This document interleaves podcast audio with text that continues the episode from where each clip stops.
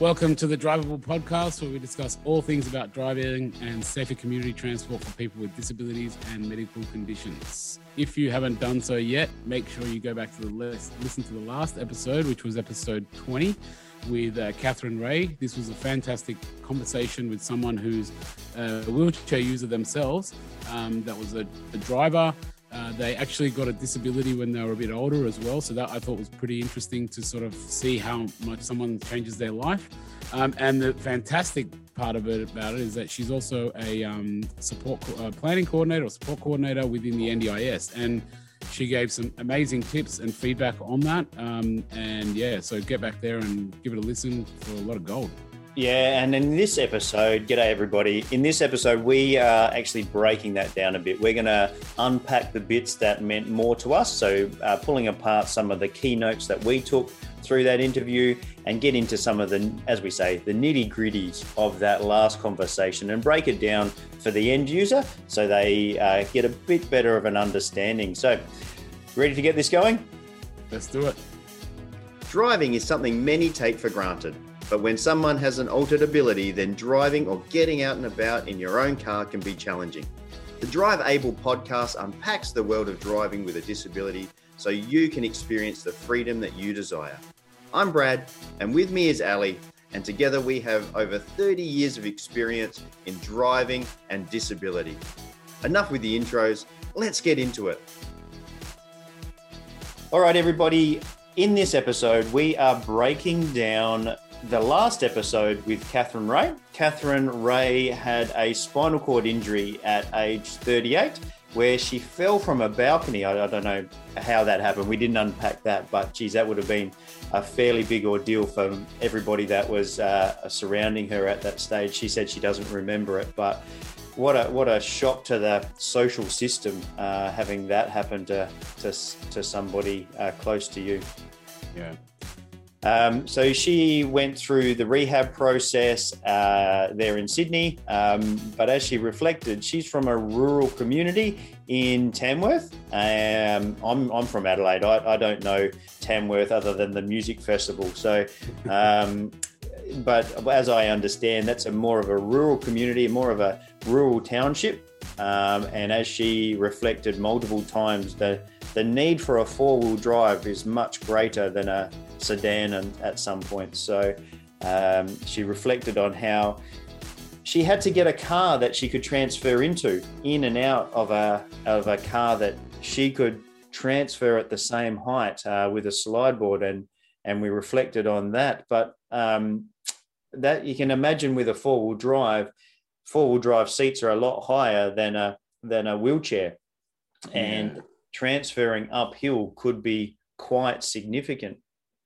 Yeah, it was interesting actually what she was saying about one thing I thought was sort of interesting with her story was that she was often a lot of the people that we've spoken to and, and the common story seems to be people are young and stupid and they do something silly when they're young and they, they sort of deal with these decisions later on. And and um and her situation was sort of a bit older. She was 38 and then she's had an accident and and what I was thinking is a couple of things. First off, um, when you're older, you're a lot more set in your ways. Um, mm. You've got a lot more of a defined picture of your life in your mind, a picture of who you are. You know, you've been living through society and, and interacting with people a certain way, and you're pretty established. And and obviously, she was in banking, and she's definitely a very self confident uh, female. Um, so she was definitely, clearly, pretty successful, well to do person um, which in her mind, you know, everything's going well, and then bang, suddenly this happens, and that adjustment to me is quite, I guess, interesting, you know, um, and that's what she was saying is what she was saying towards the end, but also kind of at the beginning as well, linking to it is that the walking is the least of the problems. You know, you, you get in the wheelchair and you move, and that's kind of it. But then you start going to your car and you go, wait a minute, crap, I've got a four wheel drive. I need to climb up, you know, and mm-hmm. and I need a four wheel drive because I live in a regional area. And um, and then I'm this little step at my house. Didn't never even thought about that. And now I've got a little step I need to navigate. And so many little things start to almost fall apart around you, and you've got to kind of rebuild them. And um, that's such a mental challenge around that process. And and I guess really what she was saying, which we've heard it time and time again, it's that family support unit, having those people around you with that right attitude and and helping you to kind of push forward and understand this new situation. We could just about rename this podcast "How Great Are Mums." Uh, yeah. the amount of times that mum gets mentioned um, as the backbone of support uh, when people have their accidents or or helping them through the process. Uh, yeah, mums mums are amazing. Um, so we've um, at the time of this recording, we've just gone through Mother's Day. So uh, shout out to all the mums and uh, yeah, thank out. you very much for supporting people through uh, difficult times. It makes a massive difference, and it came out again in this one, and I'm sure it'll come out in multiple episodes to come. Um, yeah, that that line she said at the end there, um, where walking is not being able to walk is one one of the smaller issues um, but it's all the other things that are associated that maybe on face value, not being able to walk is that is what people see, but it's all the little things that uh, people don't see that are more difficult. People adjust to what they can see, um, but it's the things that they can't see that people maybe don't adjust for. And and she made mention of, well, this this is.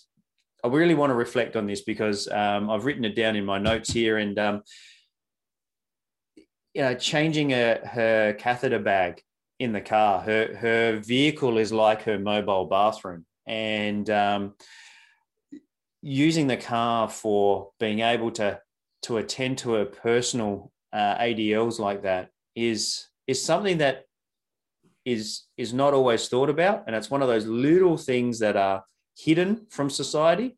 Um, but being able to have that privacy to do that, especially where she goes out into rural communities, out onto polocrosse where there's maybe not um, accessible bathrooms and, and bits and pieces like that, having that privacy in your car to do bits and pieces um, like change a catheter bag uh, is really, really important.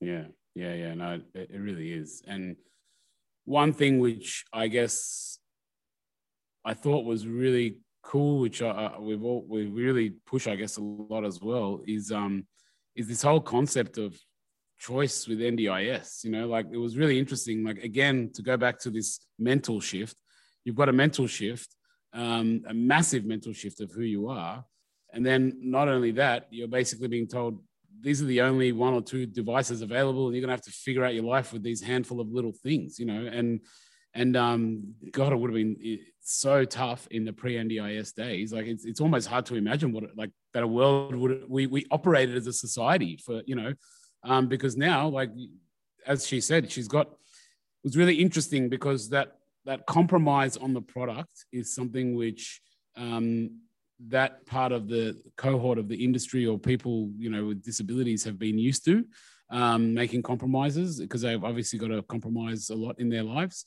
Um, and and even I found within that conversation, I mean, I thought it was quite surprising that even post NDIS coming in, um, Catherine hasn't even tried to change her car or, or, or look at a different hand control, you know, um, and saying, you know, I don't need all the blessed bells and whistles and that's a common kind of mindset. A lot of people kind of, um, you know, think, oh, I don't need all this special stuff and, you know, blah, blah, blah but I often challenge that, and it's not special or bells and whistles. It's I think that's a little bit of an Aussie thing.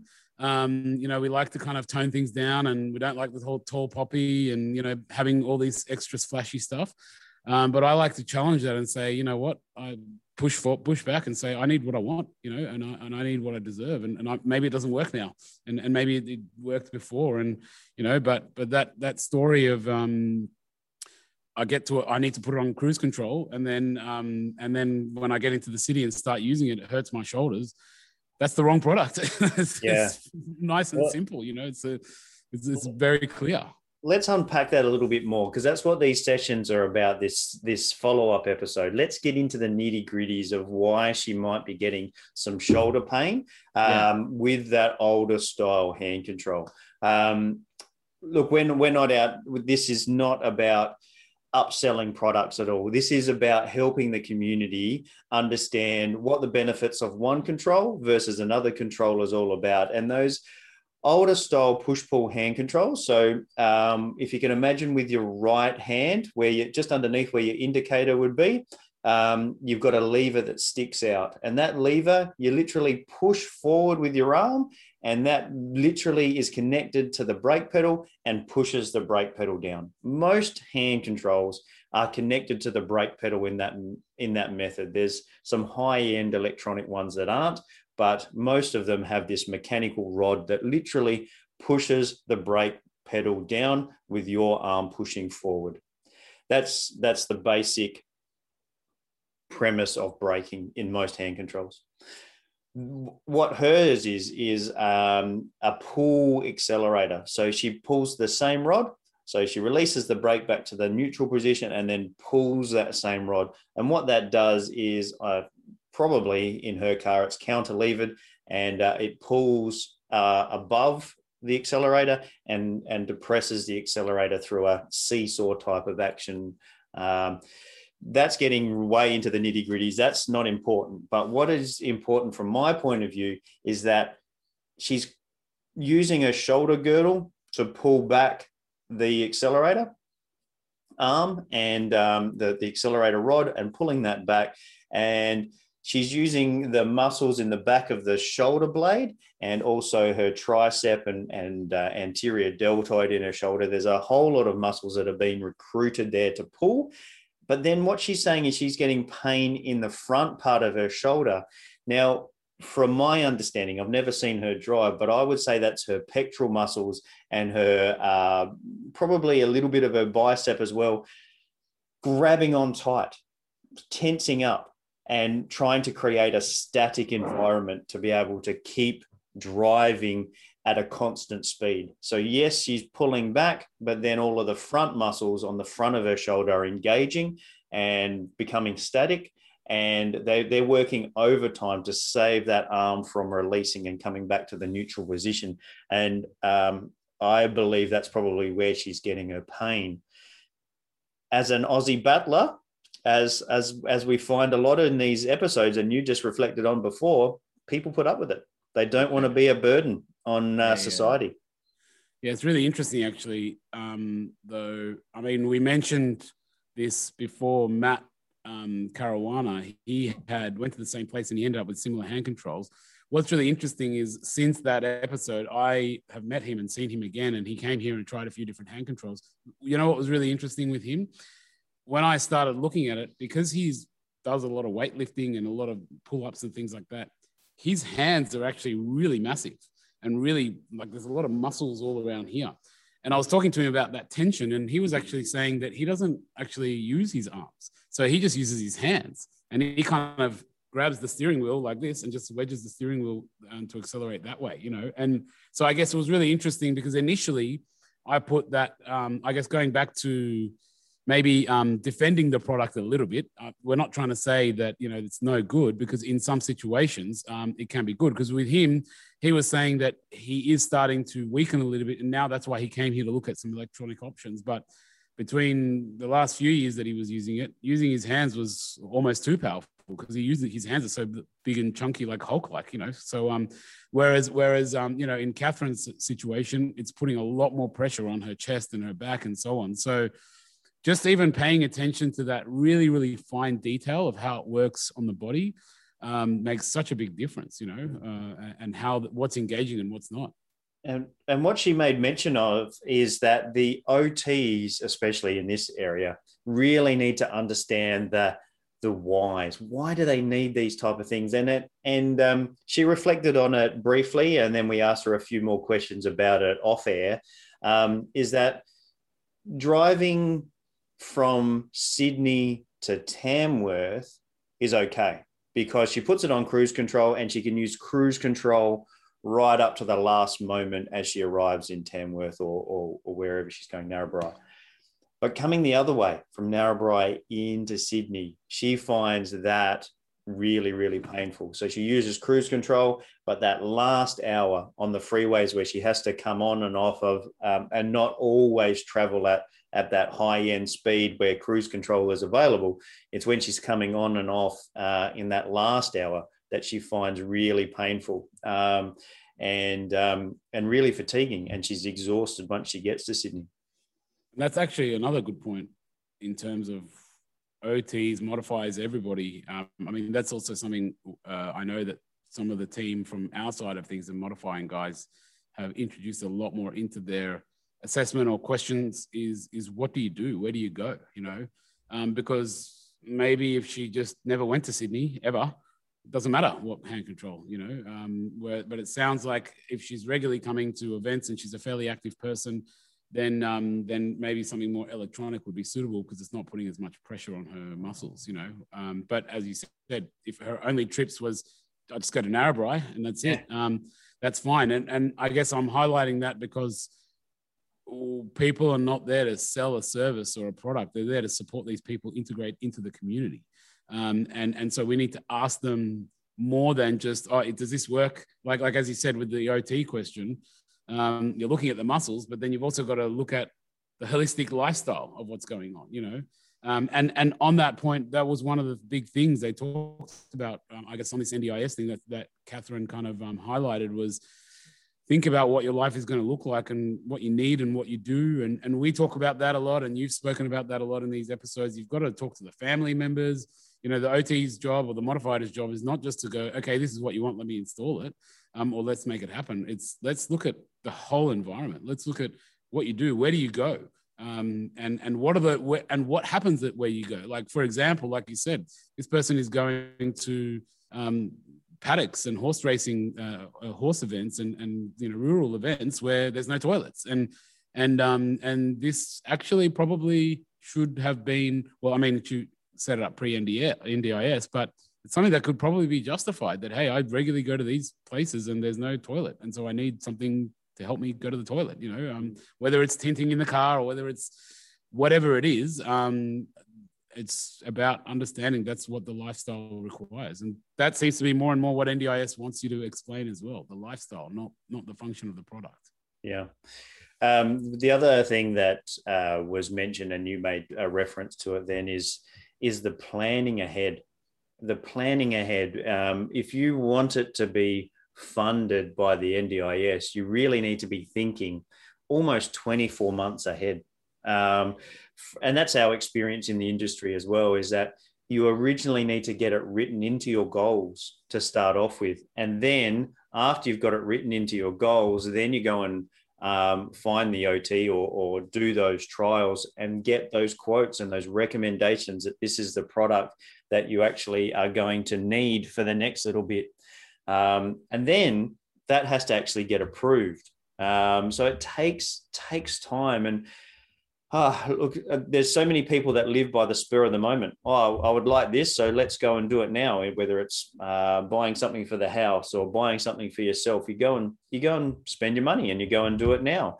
Um, but when it comes to uh, when it comes to wanting the NDIS to to fund something, then people need to be thinking a long way ahead by the sounds of it. Um, and it's the people that want it now that that maybe struggle a little bit more. That's, I guess, that's a, it's it's interesting when um, that part of the conversation was happening because what I was thinking was it's a, it's a little bit of a consequence also of our current society. Um, you know, we, we want everything now. We're, we're used to having everything on our mobile phones and, and all of that stuff. And, you know, we, everything's much faster and so on. Um, and when you're, when you're disabled and you're in a wheelchair, yeah, whether you like it or not, things move a lot slower, you know? Um, and so you also have to understand that and just be accepting of that and, and move with it as well. You know, it's, um, it's, yeah it can be very very challenging um, especially on that shifting of the mindset and evolving but i guess what one thing which i find and this is i guess something to if you'd like inspire particularly the the end users is um, every time that i've gone out and been involved in some kind of trial process myself i find myself encouraging the end users um, the clients to think bigger um, because often people are just not thinking big enough, you know, and, and that's also one of the big reasons of why I love doing this show because we're showing what people can actually do. You know, we've been to so many trials or, or, or places where people, you know, like this whole concept of the goals. So a, a little side note is um, like I like to work on goals and, and help people working on their goals just in general in their lives. Right. And, and I one of the most common things that I find is people tend to sell themselves short. They give themselves very small ideologies and goals and things like that. And I'm often telling them, you need to think bigger. You need to push yourself bigger, you know, and, and it's the same with the NDIS, you know, um, you need to think like, because you're thinking 12, 24 months ahead. And as you said, Brad, we don't think that far ahead. So we often think small. Oh, I'm only going to be here in the next week, or I might be there. But maybe in the next 12 to 24 months, you need to go, want to go on holidays, or you want to go, you know, like get a job or, or get a house or something completely that you thought was out of your mind, you know. Um, so search there and think big um, because worst case scenario, the goals don't come true, you know, and, and a smaller version of it comes true. But at least that you've got something you're chasing. Yeah. Um, wonderful insights there. I think that's really, really good. And yeah, goal setting, big picture. You know, in a business term, they say those big, hairy, audacious goals, and and why not have them for your personal life as well, and uh, and set yourself up to be able to to try and achieve those. But it's with the NDIS, it's not going to happen next week. It's it's a long it's a long process, and as we say to all of our clients that come through to us, we're asking for the government to pay for something. So they've got to go through their protocols. They really do. You're asking for somebody else's money, and they've got to go through their tick boxes, their check background checks um, to make sure that this is value for money. So it does take time. Yeah, it's like it's like uh, it, another way of explaining it, which I've done to people is think about if you. I mean, it's it's not that it's supposed to be a charity, but like let's say if you are a person that is donating money to a charity, and then you find out that that charity went and spent it on something that wasn't what you wanted them to spend it on, you'd want your money back or you'd be pretty angry with them, you know, and you you wouldn't want to give them any money into the future. And it's the same thing with the NDIS. They want to make sure that you're using that money. It's not it's not your it's not yours. It's their money, you know. So they're giving that to somebody, yeah. um, and they want to make sure that their money is being spent the right way, you know. Um, and the right way, which again I'm learning more and more, is not actually about functions. It's about goals and lifestyle. Um, it's a much bigger picture, you know, and, and I think I'm guilty of it. Um, and, and I'm sure others are of, of thinking, okay, well, what do you do? Let's see if this product is going to help you. What do you do? Let's see if this product. But I think the conversations more and more need to be zooming back and back and going, okay, well, like, where do you want to be in a couple of years? You know, how do you want to be doing living life? And then we can really reverse engineer all of that and find out what products, because then also we might not need, we might have this product this year, another product next year, but at least we have a bit of an idea or a stepping stone that, okay, I'll need this before I get that. Um, and that just makes that planning easier. And as Catherine was saying, if you present that lifestyle, the NDIS, the person on the other side, probably not disabled, probably even haven't got anything to do with the disability industry um, and they're sitting there like an admin person processing files right so so that you need to inspire their imagination um, and and create a picture for them which is storytelling you know I was thinking about that. I and I just reflected before. I actually have never been to Tamworth. I have no idea what her needs are around Tamworth and Narrabri. I actually have no idea where Narrabri is, um, or what it looks like. So the the thing for me is is that that made me think about well, what about if I was the NDIS delegate having to approve this? And if it's not detailed about what the environment is like, then I've got no idea. I'm going to be imagining what's out my local driveway um, but I need to be able to see that picture in my head when I'm reading a report about why we actually need this. Um, and you know, un- unpacking for them what what polocrosse is. You know, what type of environment is polocrosse? It's yeah. four wheel drive, back roads, dirt roads, undulating te- um, ground, and there's so much that goes with that. Whether whether it's the mobility X8 four wheel drive wheelchair, how do we get that on and off? How do we get that? Um, how does that? How do we make that accessible for her?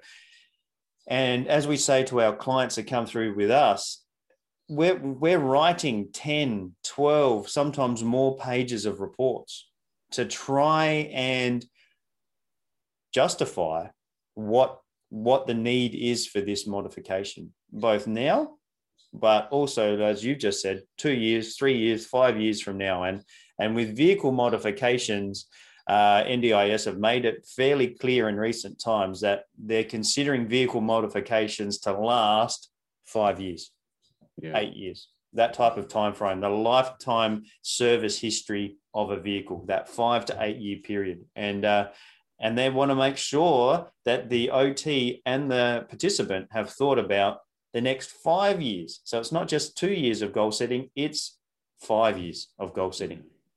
Yeah. So one actually funny thing I was just thinking about was um, so our company that I work with, Mobility Engineering, we're mostly engineers, and we tend to really get along with OTs. And I and I and I found it's because we're kind of both nerds about our topics. Um, and and what happens though is it means that when we we're not good at storytelling, um, we're very technical.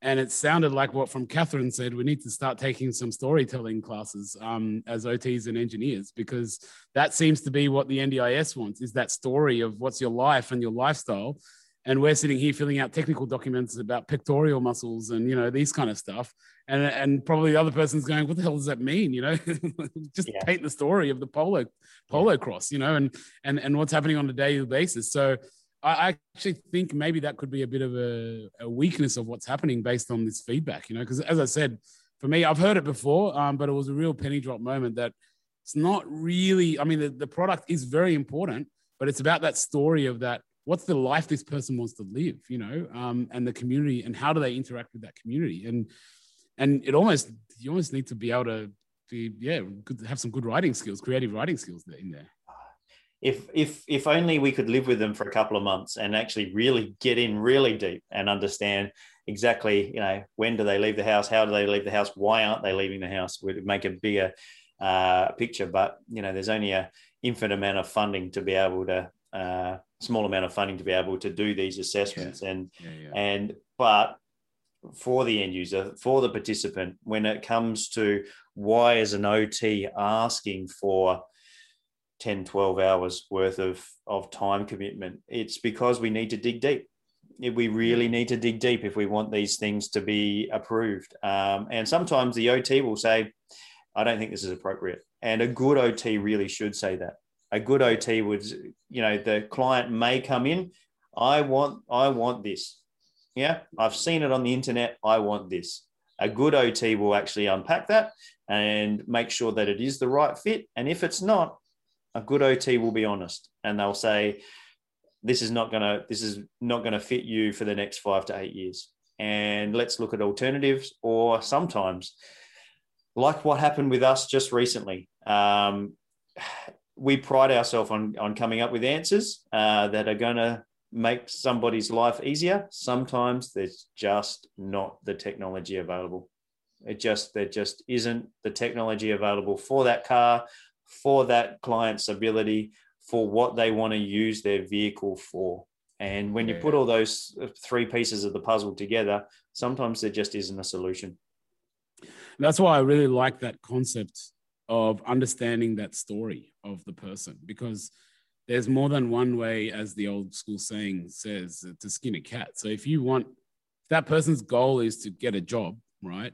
Um, or, or I don't know, whatever goal it is, and they want to go into town, then, and as he said, if because of that situation, the car can't be modified, well, then we can zoom back and go rather than saying, all right, well, we're going to leave, we can go and figure other ways to get you into town or whatever it is. But but we're not focusing on what do you need to get you driving. We're focusing on what do you need to create that lifestyle that you want. You know, mm-hmm. and I think that kind of um, that focus, that slight shift in focus, will make the problem solving a lot easier.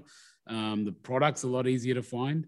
Um, and and also when you're trialing the products, you can put yourself into the picture of where that's going to be. You know, um, like for example, I want to do road trips, you know, um, on on in a caravan or something like that. So you might need a swivel seat. So then you can start trialing the swivel seat and picturing yourself, I don't know, on the Nullarbor or something like that, and and and and going, okay, yeah, this could actually work, or no, this is not really going to work in those environments, and so on. So it's that real macro uh, like view. I think is is really valuable. Well, I mean, that's that's really a big highlight for me anyway. yeah, yeah, probably yeah. tell. yeah, I, I, there's just one more line uh, that I wanted to reflect on, and um, she, you know, she wants to be able to go to her friend's house for a coffee. Yeah, yeah. But then the ha- the the friend's home is not accessible. Yeah, and and just all those all those little things that for you and I, Ali, we can we can go to our mate's place and have a beer, probably not a coffee, but maybe it's a coffee. I don't know. But um, yeah, we can just oh, hey, what you doing? Oh, yeah, no worries. Come on over. It's not like that. Yeah, it, it, it's not like that all the time. Um, not everyone's home is wheelchair accessible, and uh, that was a real reflecting moment for me. Is that it's not just winding it back to what she said. It's it's not just the uh, the, the the part that she can't walk. It's yeah. the all the little things that go with it as well. Having to plan that the other person comes over to her place for coffee, or they go out for coffee to a place that she knows she can get in, she can sit down, or be, be a part of a uh, of an environment around a table area where she can get in to, to be seated at the table, and then uh, wheelchair accessible toilet if it's required. And when I go to a restaurant, sometimes you've got to squeeze through an old kitchen area out to a joint toilet that's got buckets and mops and ladders and crates and all that kind of stuff that you have to squeeze by and, and trip over on the way out there. And and I'm assuming that Catherine needs to think about all of these things in every part of her life. Yeah, yeah, it's, it's really important. Yeah, sounds good. All right, so, so should we wrap it up uh, there? Wrap it up from there. It was a really good learning, really good episode. Thank you to Catherine for her time, um, and also we will put um, so as as we mentioned, she works for the Spinal Cord Injury Association. So she was happy to provide her contact details there, and um, they provide multiple levels of support for people with spinal cord injuries. So um, so reach out to her, and she'll be able to help you or put you in touch with someone in that organization that could. So um, so yeah, we'll put those details below. sorry. Yeah, and um, I think that's just a New South Wales based company. They may have um, national offices. Uh, in South Australia, a similar type of place is Paraquad SA, and uh, where they support uh, people with spinal injuries here. Uh, in South Australia. So um, get out there and look out for the companies that are going to have the experience, have the knowledge that you're after, and it, and it can make a massive difference to you um, having your questions um, answered and exploring what the right things for you are because that experience and and trials can make a massive difference. And that's it. So uh, i guess as we say on that note in every episode if you have any queries about what you can do and what will work for you get in contact with your local ot or mobility dealer and set yourself up with a trial. Trials really put you in the driver's seat. So yeah we'll see you in the next episode. Yeah until then everybody stay safe on the roads and we'll see you then. Thanks very much. See ya Thanks for listening to the Drive Able podcast with Brad Williams and Ali Akbarian. If you like what you've heard, make sure you like, rate, and subscribe. It really does make a massive difference. If you or anyone you know would like to share a story about driving with a disability, or you would like to get in contact, find the show notes, or find the resources mentioned in this episode, you can find us on Facebook. Just search at Drive Able Podcast for more information.